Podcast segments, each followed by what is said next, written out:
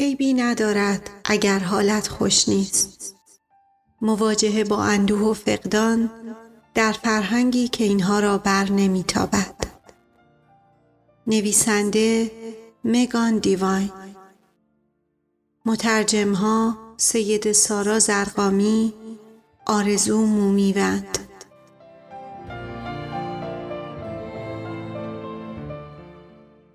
راوی زهره هاشمی.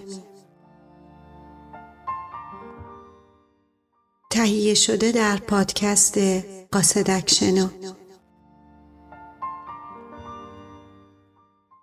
فصل هشتم چگونه و چرا زنده بمانیم به کارگیری ابزارها برای کاهش رنج یکی از معدود اقدامات واقعی است که در زمان سوگواری می توانید انجام دهید.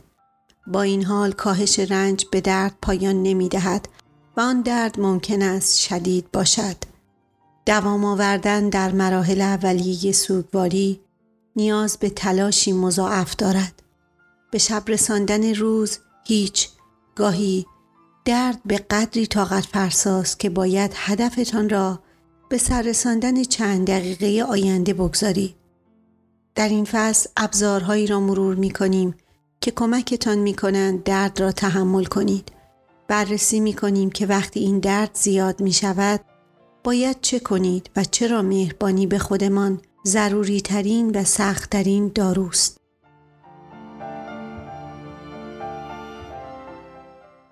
سوگ و خودکشی آنچه باید بدانید سوگ بر ذهن، بدن، روابط و همه چیزتان فشار می آورد. اندیشیدن به ماها و سالهای بیپایان بدون عشقتان زجرآور است. فکر کردن به اینکه بقیه به مسیر زندگیشان برمیگردند و شما هنوز اینجا در میان خرابه های زندگیتان نشسته اید زجرآور است. واقعیت تلختر از آن است که آن را بپذیرید. برای بسیاری از مردم هر روز صبح از خواب بیدار شدن ناامید کننده است. لعنتی هنوز زنده افکار این چونینی کاملا منطقی به نظر می رسند. حس اینکه نخواهید صبحها بیدار شوید در زمان سوگواری طبیعی است و به این معنا نیست که به خودکشی فکر می کنید. اینکه نخواهید زنده بمانید به این معنی نیست که می خواهید بمیرید. با این حال سخت است به افرادی که سوگوار نیستند این را بفهمانیم. زیرا مردم نگران امنیت شما می شوند و از آنجا که وقتی می گوییم نمی خواهیم زنده بمانیم مردم ناراحت می شوند دیگر اصلا دربارهش صحبت نمی کنیم و این خطرناک است. واقعیت اینجاست. درون سوگ شدید که باید مستقیما دربارهش صحبت کنیم گاهی اصلا ذره اهمیت نمی دهید که زنده بمانید یا بمیرید. نه به این دلیل که واقعا می خواهید خودکشی کنید بلکه صرفا چون اهمیت نمی دهید. لحظاتی در سوگ وجود دارد که به نظر راحت تر است تا بیپروا باشید تا اجازه دهید مرگ سر برسد و به نوعی دنیا را به چالش بکشید که شما را انتخاب کند. گاهی ذره هم بابت امنیتتان نگران نیستید. می‌دانم. همه آن تشویق هایی که دیگران می کردند که دلایل زیادی برای زندگی کردن دارید اینکه هنوز اتفاقات خوبی در زندگیتان خواهد افتاد همه بی ربط به نظر می رسند. به نوعی بی ربط هم هستند. نمی توانید خودتان را با تشویق و سوت و کف از عمق سوگ بیرون بکشید. دوام آوردن در مراحل اولیه سوگواری ربطی به نگاه به آینده ندارد. ربطی به پیدا کردن چیزی که به شما انرژی بدهد یا دلیلی برای زندگی بدهد ندارد. این گونه عمل نمی کند. از آنجا که تشویق های معمولی درباره ارزش زندگی بی ربط هستند، نیاز به روش های دیگری برای کنترل زمانهایی دارید که سوگ بر شما غلبه می کند. بدترین لحظاتی که ترجیح می دادم بمیرم زمانی بود که در حال رانندگی در بزرگ راه بودم.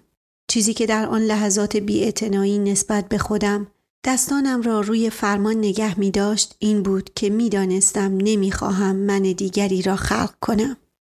به رانندگی ادامه می دادم یا دست می کشیدم زیرا نمی‌خواستم به کس دیگری آسیب برسانم.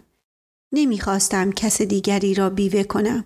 نمی‌خواستم زندگی کس دیگری را از بین ببرم یا با خلق صحنه تصادفی که باید تمیز می کردند باعث شوم که دیگری درد بکشد. تمایل نداشتنم به ایجاد درد برای دیگران انگیزه قوی برای انتخاب گزینه های تر بود. همچنین با بیوه دیگر عهدی بسته بودم. لحظاتی که درد شدید می کشیدیم به قولی که به یکدیگر داده بودیم فکر می کردیم که زنده بمانیم که بیپروا نباشیم نه به این دلیل که در نهایت آینده خیلی بهتر خواهد شد بلکه چون نمی‌خواستیم درد بیشتری به درد یکدیگر اضافه کنیم.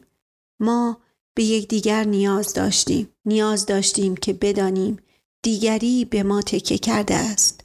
عشق و تعهد ما به یکدیگر کمک کرد تا لحظات واقعا وحشتناکی را پشت سر بگذاریم. کمی عدم هیجان برای زنده بودن طبیعی است.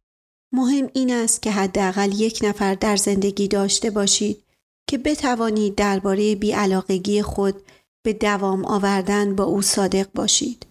گفتن حقیقت می تواند کمی از این فشار را کم کند و مهم نیست که چقدر دردتان شدید است. ابتدا امنیت را در نظر بگیرید. لطفا زنده بمانید. اگر می توانید این کار را به خاطر خودتان انجام دهید. اگر مجبورید به خاطر دیگران انجامش دهید. لطفا توجه داشته باشید اینکه نخواهید صبحها از خواب بیدار شوید با فکر کردن به اینکه به خودتان آسیب بزنید یا خودتان را بکشید بسیار متفاوت است. اگر به آسیب زدن به خودتان فکر می کنید لطفا کمک بگیرید. افرادی هستند که قبلا جای شما بودند. دوام آوردن می تواند در هر دقیقه باشد.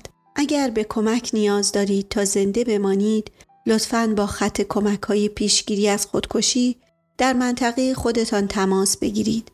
اکثر کشورها خطوط پشتیبانی ملی دارند. هر جا که اینترنت در دسترس باشد کمک همیشه در دسترس است. دن پس از مرگ شوهرش مایکل اینطور نوشته نمی‌خواهم خودم را بکشم اما می توانم بگویم که اگر یک پیانو در حال سقوط از سقف این ساختمان بود و من در حال رد شدن بودم فرار نمی کردم.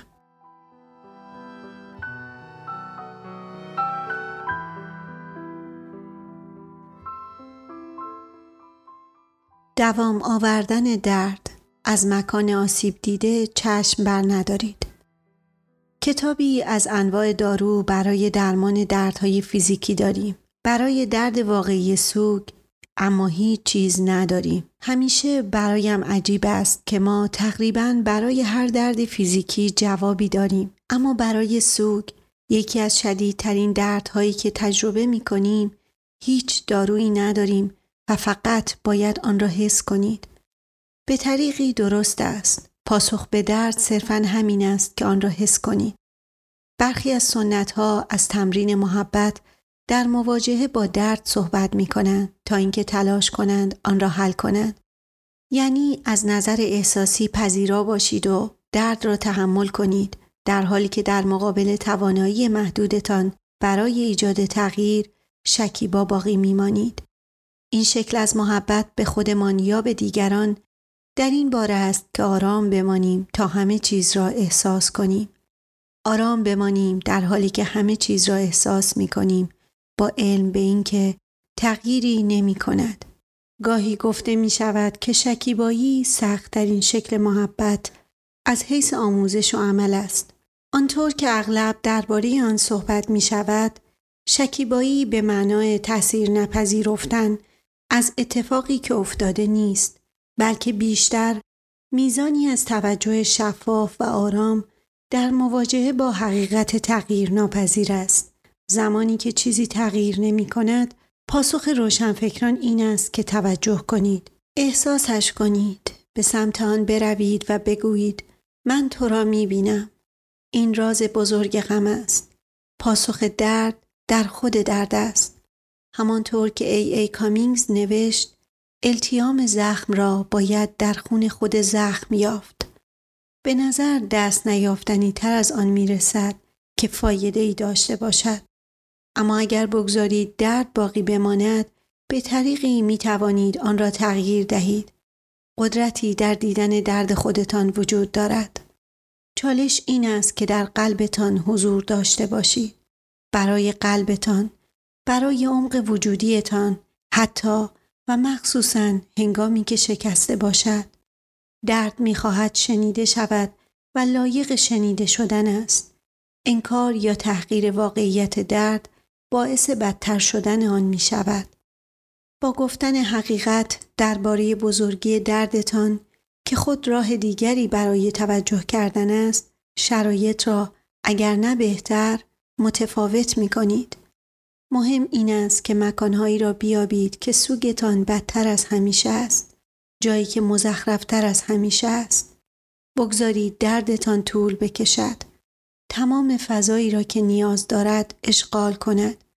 وقتی بسیاری دیگر به شما می‌گویند که غمتان باید از بین برود یا محدود شود شنیدن این که برای گسترده شدن و مطرح شدن دردتان فضا به اندازه کافی هست التیام بخش و تسلی بخش است. هرچه بیشتر به دردتان توجه کنید بیشتر آن را با خودتان همراه می کنید و بیشتر می توانید محبت و مراقبت لازم را برای دوام آوردن در این درد به خودتان بدهید. درد شما نیاز به فضا دارد، فضایی که بتواند خودش را رها کند. فکر می کنم به همین دلیل است که به دنبال مناظر طبیعی هستیم که از ما بزرگتر باشند. نه فقط زمان سوگواری، اما اغلب زمان سوگواری، افق پهناور، فضای نامحدود، چشماندازی چنان گسترده و عمیق و وسیع که بتواند آنچه را وجود دارد در خود جای دهد. ما به چنین مکانهایی نیاز داریم. گاهی سوگهایی مانند سوگ شما را خود دنیا هم نمی‌تواند نگه دارد. درست است. گاهی سوگ نیاز به فضایی بیش از کهکشان بی پایان دارد. ممکن است درد شما چندین بار حول محور جهان بپیچد. فقط ستاره ها به اندازه کافی بزرگ هستند تا آن را در بر بگیرند. با داشتن فضایی برای نفس کشیدن، گسترش یافتن و خودش بودن درد ملایم می شود. وقتی دیگر محدود و محصور نباشد، قفسش را در هم نمی کوبد. دیگر از حق خودش برای وجود داشتن دفاع نمی کند. چیزی نیست که شما بخواهید با درد خود انجام دهید. چیزی که بخواهید درباره درد خود انجام دهید. درد صرفاً وجود دارد. به آن توجه کنید و بر آن مرهم بگذارید. روش هایی را بیابید که به آن اجازه دهد طول بکشد. بگذارید وجود داشته باشد. درون آن از خودتان مراقبت کنید. این خیلی متفاوت است با اینکه تلاش کنید تا از آن خلاص شوید. راه مواجهه با درد این است که با چشمهای باز و قلب پذیرا متعهد به تماشای جاهای شکستهتان با آن شوید. این روش چیزی را حل نمی کند اما همه چیز را تغییر می دهد.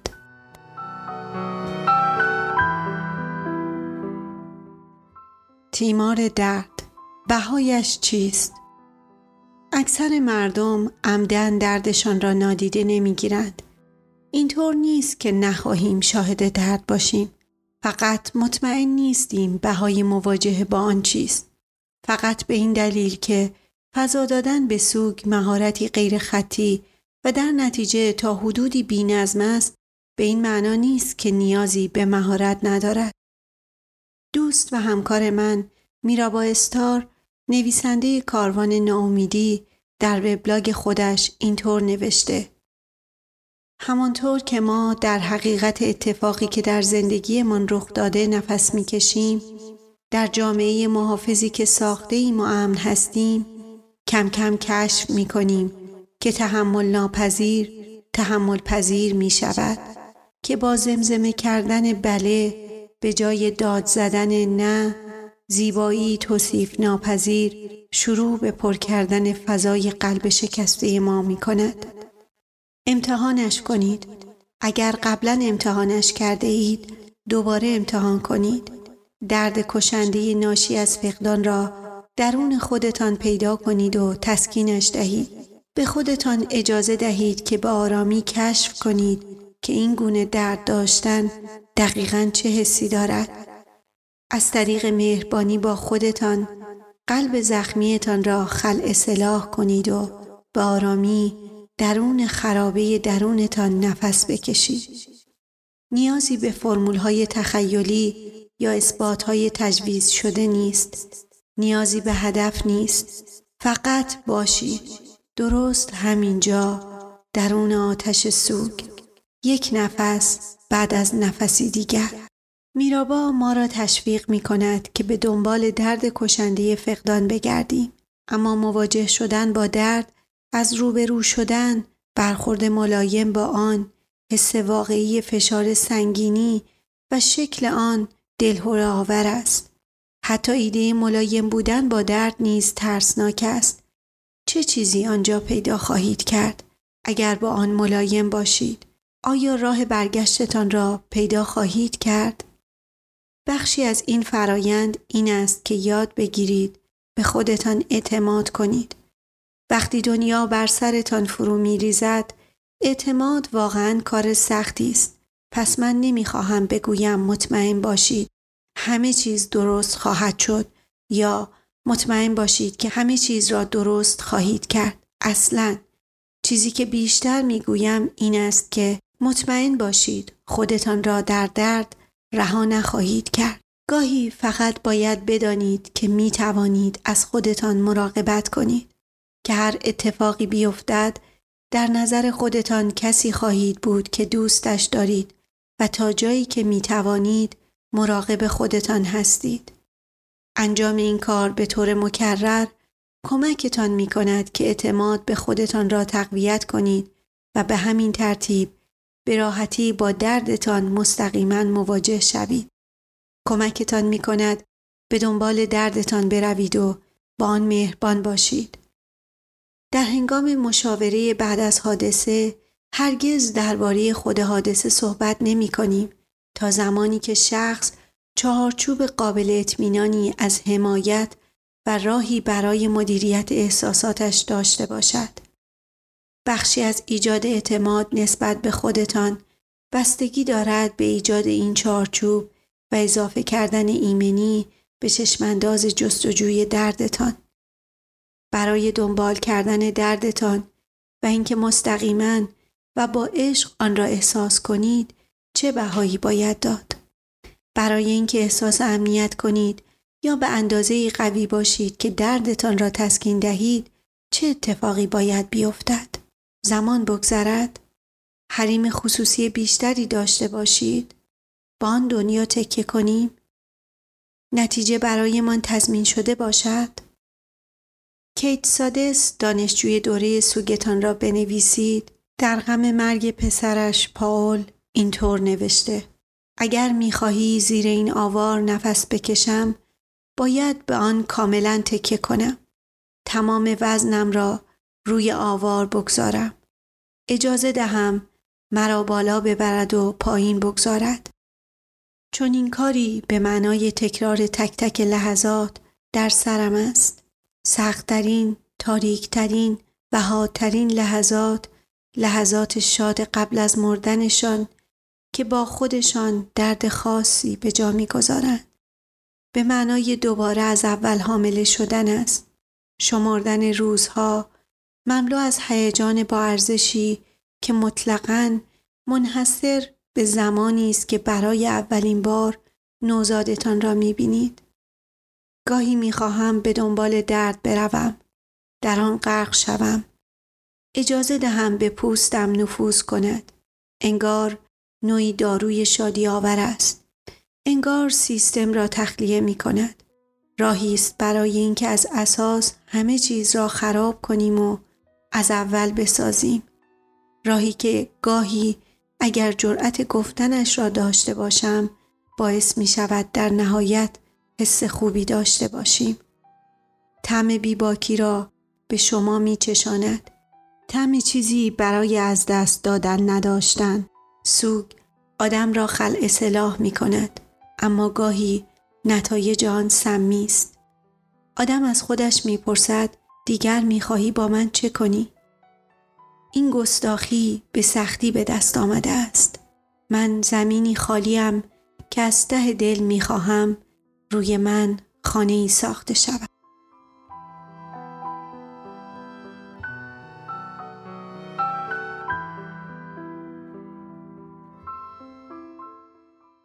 این را امتحان کنید. حمایت در بحران. فهمیدن اینکه به چه چیزی نیاز دارید به این معنا نیست که احساس کنید. هیچ کدام از این اتفاقاتی که برایتان افتاده است عیبی ندارد بلکه به این معناست که احساس کنید. به نوعی در این بحران تنها نیستید و از شما حمایت می کند و این از سختترین کارهای دوام آوردن در سوگ است. برای شناختن نیازهای خودتان پاسخ به سوالات زیر کمکتان می کند یا می توانید به سوالات دیگری در مقاله میرابا پاسخ دهید هر کدام که برای خودتان بهتر است. در شرایط بحرانی چه چیزی باعث می شود احساس حمایت بیشتری کنید؟ چطور می توانید شرایط غیر ممکن را برای خودتان ملایمتر و آرامتر و ساده تر کنید؟ می توانید دردتان را موجودی مجزا در نظر بگیرید. مثلا بگویید برای اینکه به اندازه کافی احساس امنیت کنم تا بتوانم با تو روبرو شوم باید. یا اینکه می توانید شروع به نوشتن کنید و نوشته خود را با این جمله شروع کنید. اگر می خواهی زیر این آوار نفس بکشم این روش هنگامی که در آستانی سالگرد فوت اطرافیانتان هستید یا با شرایط سختی روبرو هستید نیز کارآمد است. اغلب اگر بدانیم نقطه پایان شرایطی سخت برای ما معلوم است راحتتر می توانیم آن را از سر بگذرانیم. این نقطه پایان را می توانید با برنامه ریزی برای انجام کاری یا قرار ملاقات گذاشتن با دوست مورد اعتماد خود بلا فاصله بعد از پایان آن شرایط سخت برای خود ایجاد کنید. برای مثال اگر می دانید که ملاقات با وکیل بر سر موضوع مالکیت خانه بسیار سخت و حساس است برای نوشیدن چای با دوست خود یا پیاده روی بعد از آن ملاقات برنامه ریزی کنید. برای بعد از ملاقات غذای مقوی برای خود آماده کنید یا فیلمی کمدی برای تماشا انتخاب کنید. پاسخ به سوالات بالا در شناخت مواردی که به شما کمک می کند تا با شرایط سخت راحتتر برخورد کنید مفید است. عمل به این موارد در درجه اول به شما در مواجهه با بحران کمک می کند و همینطور به شما اطمینان می دهد که بعد از بحران راه های حمایتی زیادی پیش روی شما قرار دارد. این شیوه مراقبت از خود مانند سفر در زمان است. حمایتی را در اختیار خود آینده تان بگذارید که اکنون به آن نیاز دارد تا در آینده به دنبال آن نگردد.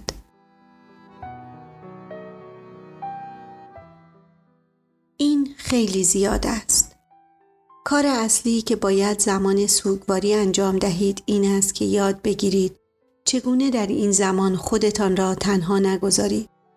ولی یک مهارت مهم دیگر سرکوب سوگ یا احساسات خود در زمانی است که باعث آسیب به شما می شود. سرکوب این احساسات زمانی لازم می شود که سر کار هستید یا مشغول سر و کله زدن با بچه ها، اقوام همسر، والدین یا همسایه پرحرفتان هستید یا می خواهید رانندگی کنید و یا در حال کار با ماشینالات هستید. گاهی توجه به قسمت های معیوب تحمل ناپذیر است. منظور سرکوب احساسات به عنوان راه حلی بلند مدت نیست چون این راه حلی ابدا کارآمد نخواهد بود. در اینجا سرکوب احساسات در لحظه ای که شدت کامل دردتان ممکن است به نفعتان نباشد مد نظر است. در واقع انکار گاهی مهربانی در حق خودتان است و حواس پرتی راهبرد سالمی در جهت تحمل شرایط. اولین ولنتاین بعد از مرگ مت را به خاطر دارم. در آن زمان هنوز خیلی کم غذا می خوردم. مجبور بودم غذای آماده زیادی در خانه داشته باشم که اگر میلی لحظه ای به غذا پیدا کردم غذا داشته باشم. به زور خودم را تا فروشگاه کشاندم و دیدم که محوطه پارکینگ فروشگاه خیلی شلوغ است. ولی با این حال خودم را به زور در شلوغی چپاندم. آنقدر از اتفاقات دنیای بیرون جدا شده بودم که اصلا هم خبر نداشت ولنتاین است. همین که وارد فروشگاه شدم دور تا دورم زوج زوج آدم دیدم. زوجهای عاشق یا به ظاهر عاشق دست در دست هم در حال خرید بودند. تابلوهای بزرگی مبنی بر عاشقانه بودن آن روز دیده می‌شد. سر برمیگرداندم. زوجهای عاشق درباره نوع نوشیدنیشان یا خریدن آن استیک گران و ارگانیک که از گوشت گاوی که با علف سالم تغذیه کرده تهیه شده با هم صحبت می کردن. هر طرف که می چرخیدم مت را نمی دیدم. چون او مرده بود. دیگر از شامهای عاشقانه خبری نبود. دیگر از شامهای عادی هم خبری نبود. دیگر از هیچ چیز خبری نبود. و نه فقط این بلکه عشق همه این زوجهای عاشق با مرگ به پایان می رسید. انگار دنیا بر سرم خراب شد. دیگر نمی توانستم نفس بکشم و جلوی اشکهایم را بگیرم. از فروشگاه بیرون دویدم و قبل از جاری شدن سیل اشکهایم در ماشین نشستم. می‌دانستم در وضعیتی بحرانی هستم. بیقرار بودم. نیاز داشتم که دردم تمام شود. می‌دانستم که در آن شرایط نباید رانندگی کنم. هیچ کدام از اعضای تیم حمایتم برای برگشتن به وضعیت عادی تلفن‌های خود را جواب نمی‌دادند و به پیامهایم پاسخ نمی‌دادند. نباید هم می‌دادند چون به خاطر روز ولنتاین کنار شریک های زندگی و خانواده های خود بودند. خوشبختانه یاد تمرینی افتادم که قبل از مرگ مت میلیون ها بار آن را آموزش داده بودم. هنگامی که دنیای درونتان در حال از بین رفتن است، روی جهان ملموس، بیرونی و فیزیکی اطراف خود تمرکز کنید. به تفکرات درونتان پایان دهید و ذهن خود را آرام کنید. اجازه ندهید تفکراتتان ادامه یابد. یک باره عادتهای قدیمیم به خاطرم رسید. هر چیز نارنجی اطراف خود را پیدا کنید. آنها را نام ببرید. کفش، نوشته های کیلومتر شمار ماشین، علامت روی آن تابلو، ژاکت آن خانم، تخته اسکیت، آن دو چرخه مسخره و زشت، عکس پس زمینه تبلیغی که از میان برگه های روی صندلی کنار راننده بیرون زده و غیره. می توانستم یکی از حروف الفبا را انتخاب کنم و همه کلماتی را که با آن شروع می شدن در ذهنم مرور کنم یا تعداد خطوط صاف محوطه پارکینگ را بشمارم یا منوی رستوران تایلندی را که کف ماشین افتاده بود بردارم و ترکیبات غذاهایی را که قبلا به آنها علاقه داشتم مرور کنم. موضوعات به خودی خود اهمیتی نداشتند. مهم این بود که موضوعاتی که انتخاب کرده بودم برایم هیچ معنایی نداشتند ولی جستجو برای آنها یا شمردنشان برایم تکیهگاهی بود که اگر خود را با آنها مشغول نمی کردم نمی توانستم طوفان عاطفی را که درگیر آن شده بودم کنترل کنم. وقتی دردی که تحمل می کنید بسیار زیاد است ممکن است به قلیان احساسات تبدیل شود. وقتی می گویم به دردتان فضا بدهید منظورم این نیست که قلیان احساسات داشته باشید. درد هیچگاه خوشایند نخواهد بود ولی قطعا زمانهایی وجود دارد که مرهم گذاشتن بر عظمت واقعیت دردتان راحت تر از زمانهای دیگر است.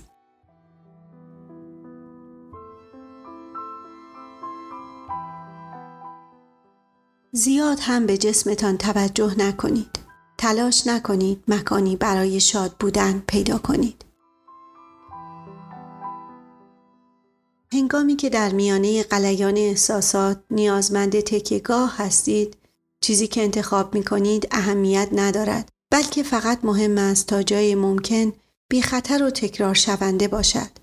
گاهی در شرایطی مشابه آنچه توضیح داده شد کارشناسان و مربیان پیشنهاد می کنند که بر نفس کشیدن یا حواس بدن خود متمرکز شوید. البته وقتی درگیر مرگ عزیزان، جراحت یا بیماری مزمن هستید توجه به بدنتان باعث بدتر شدن شرایط می شود. در سالهای اول و دوم بعد از فوت مت نمی توانستم ذهنم را متمرکز کنم و نفس کشیدنم را تجسم کنم و بر آن متمرکز شوم. هنگامی که تلاش می کردم یا در شرایط انجام این تمرین قرار می گرفتم تنها چیزی که احساس می کردم یا متوجه می شدم و به خاطر می آوردم این بود که مت دیگر نمی تواند نفس بکشد.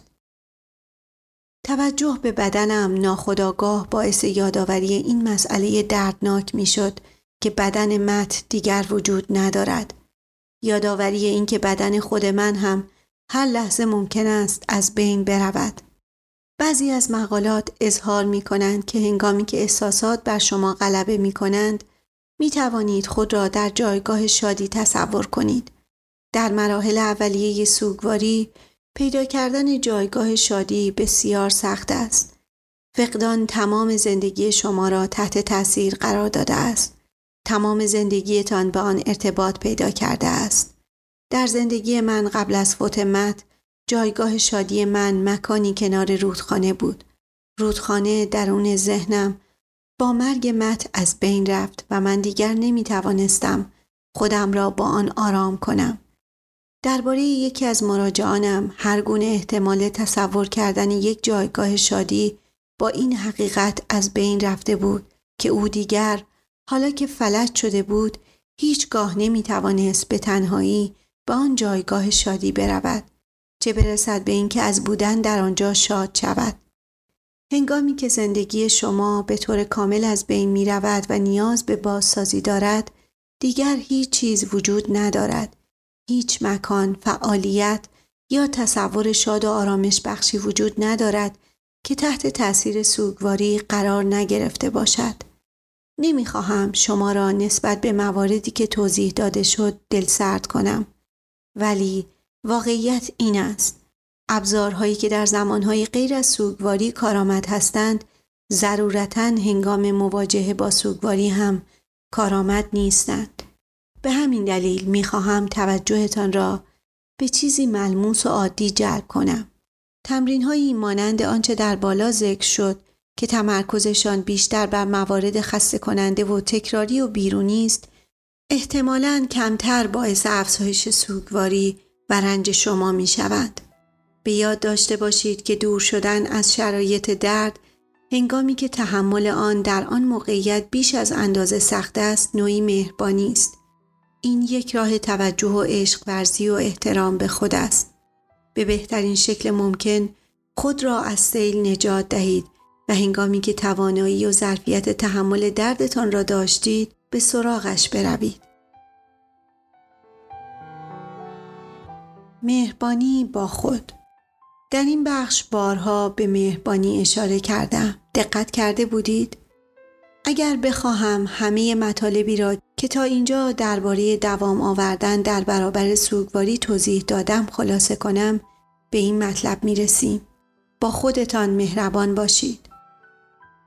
مراقبت از خودتان مواجهه با درد مشقت بار با عشق توجه به خود چیزی را که حل و فصل نمی شود درست نمی کند. اما به خاطر تمام چیزهایی که از سر گذرانده اید و به خاطر تمام کارهایی که مجبور به انجام آنها بودید تماس های تلفنی، برنامه ریزی برای خاک سپاری، دود شدن زندگیتان، در چشم به هم زدنی و همه چیزهایی که باید از سر می گذراندید لایق مهربانی هستید. شما لایق بیشترین اهمیت و احترام هستید. لایق عشق و توجه هستید. اطرافیان شما هر قدر هم تلاش کنند همیشه چنین عشقی به شما نمی دهند. جهان اطرافتان با همه رنج ها و خشونت ها و استراب های رایجش معمولا چنین عشقی را در اختیار شما قرار نمی دهد. این کار خودتان است. پیتر پونسی در قوانینی برای صبوری پیرمردها گفته بگذارید از این پس با خود غمگینم مهربان باشم. می توانید با خودتان مهربان باشید. مهربانی مراقبت از خود است. مهربانی تشخیص این است که چه هنگام نیاز دارید کمی عقب نشینی کنید. این است که به خود اجازه دهید بدون پیش داوری سوگوار باشید. به خود اطمینان داشته باشید. به مواردی که به بهبود حالتان کمک می کنند آری بگویید و مواردی را که کمک کننده نیستند قبول نکنید. مهربانی این است که اجازه ندهید افکار خودتان نابودتان کند. مهربانی با خود بسیار سخت است. تمام روز می توانید درباره اهمیت مهربانی کردن به دیگران فکر کنید. ولی وقتی نوبت به خودتان می رسد فراموش می کنید. ما بیش از حد به نقایص خودمان آگاه هستیم. مواردی که همه چیز را خراب کرده ایم و اینکه چقدر بد کارها را انجام می دهیم. ما با خودمان بسیار بدتر از شیوهی رفتار می کنیم که به دیگران اجازه می دهیم با ما رفتار کنند. همه همینطورند. نه فقط شما. برای بیشتر مردم مهربانی با دیگران بسیار بسیار ساده تر است. چطور است به چهارمین حالت دلسوزی نگاهی دوباره بیاندازی؟ شکیبایی که توجه آرام و ساکت به چیزی که تغییر نمی کند است. این توصیف مهربانی است.